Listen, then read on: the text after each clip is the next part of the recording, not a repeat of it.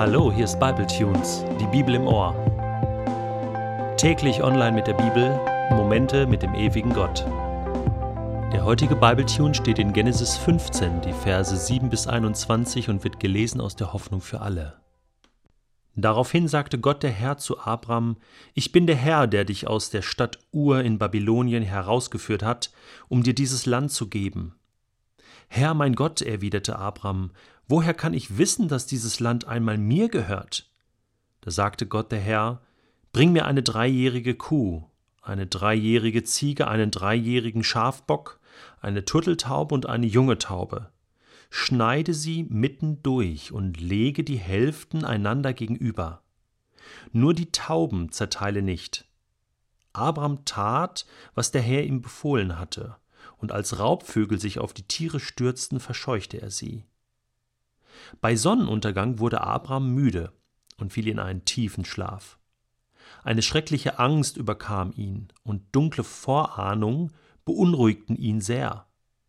Da sagte Gott zu ihm Ich vertraue dir jetzt etwas an, das in der Zukunft geschehen wird. Deine Nachkommen werden in einem fremden Land unterdrückt. Sie arbeiten dort als Sklaven vierhundert Jahre lang aber ich werde das Volk bestrafen, das sie dazu gezwungen hat. Mit großen Reichtümern werden sie von dort wegziehen. Nach vier Generationen kehren sie in das Land Kanaan zurück. Und bis dahin leben die Amoriter in diesem Land, denn sie sind noch nicht reif für das Gericht. Du selbst wirst ein hohes Alter erreichen, in Frieden sterben und begraben werden. Die Sonne war inzwischen untergegangen und es war dunkel geworden.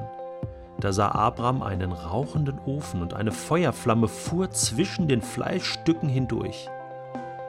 So schloss der Herr einen Bund mit Abraham und versprach ihm, ich gebe deinen Nachkommen dieses Land von der ägyptischen Grenze bis zum Euphrat, das ganze Land, in dem jetzt die Keniter, Kenasiter und die Kadmoniter, die Hethiter, Perisiter und die Rephaiter, die Amoriter, Kanaaniter, Girgashiter und die Jebusiter wohnen.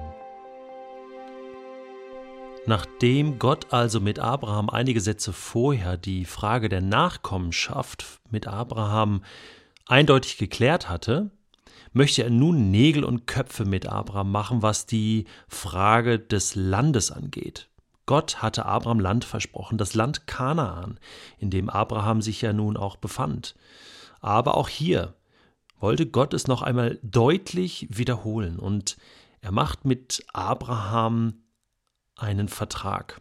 Er schließt mit Abraham einen Bund. Und zugegeben, es ist ein bisschen ein komischer Bund, ein Bund, den wir heute so nicht mehr kennen.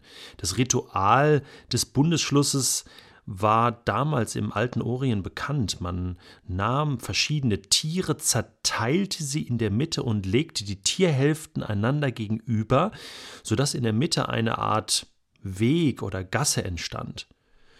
Und wenn man nun einen Vertrag schließen wollte und wenn man sicher gehen wollte, dass der andere auch wirklich seinen Part hält, dann hat man eben einen Ziegenbock genommen, ihn zerteilt, die Hälften einander gegenübergelegt und dann ist man als Partner sozusagen stereo durch diese Tierhälften gegangen und hat sich gegenseitig zugerufen, dies geschehe dir oder mir, wenn einer von uns diesen Vertrag bricht.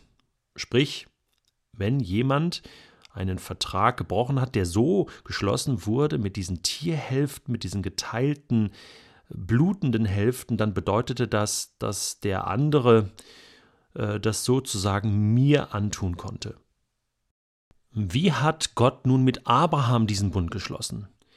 Wir lesen, dass Abraham noch einmal diese Frage hatte, woran soll ich das denn erkennen, dass ich jetzt auch noch dieses Land bekommen soll? Und Gott beauftragt Abraham, diese Tiere zu holen, sie zu zerteilen, und dann schläft Abraham ein. Er träumt und Gott spricht zu ihm im Traum und sagt ihm, hey, deine Nachkommen, sie werden in einem fremden Land sein, sie werden dort unterdrückt werden, als Sklaven müssen sie dort arbeiten. Das erinnert uns an die Zeit in Ägypten, die dann später kommen wird. Und nach 400 Jahren werden sie dann ausziehen und werden dieses Land in Besitz nehmen. Das ist also eine Verheißung, eine Prophetie auf den Auszug äh, aus Ägypten, dass Israel dieses Land einnehmen wird, die Nachkommen von Abraham. Gott verspricht es ihm. Und dann schließt Gott diesen Bund mit Abraham. Aber wie macht Gott das? Abraham schläft. Und Gott fährt alleine diesen Weg durch die Tierhälften und schließt so den Bund mit Abraham. Das bedeutet, was bedeutet das? Gott allein fährt durch die Tierhälften, Abraham schläft. Das bedeutet, Gott allein übernimmt die volle Verantwortung für diesen Bundesschluss. Gott allein übernimmt die volle Verantwortung für das, was in Abrahams Leben und durch Abrahams Leben passieren soll. Er übernimmt die Verantwortung für die ganze Geschichte Israels. Und Abraham, er erlebt hier Gottes Gnade. Er bekommt sozusagen einen Blankoscheck.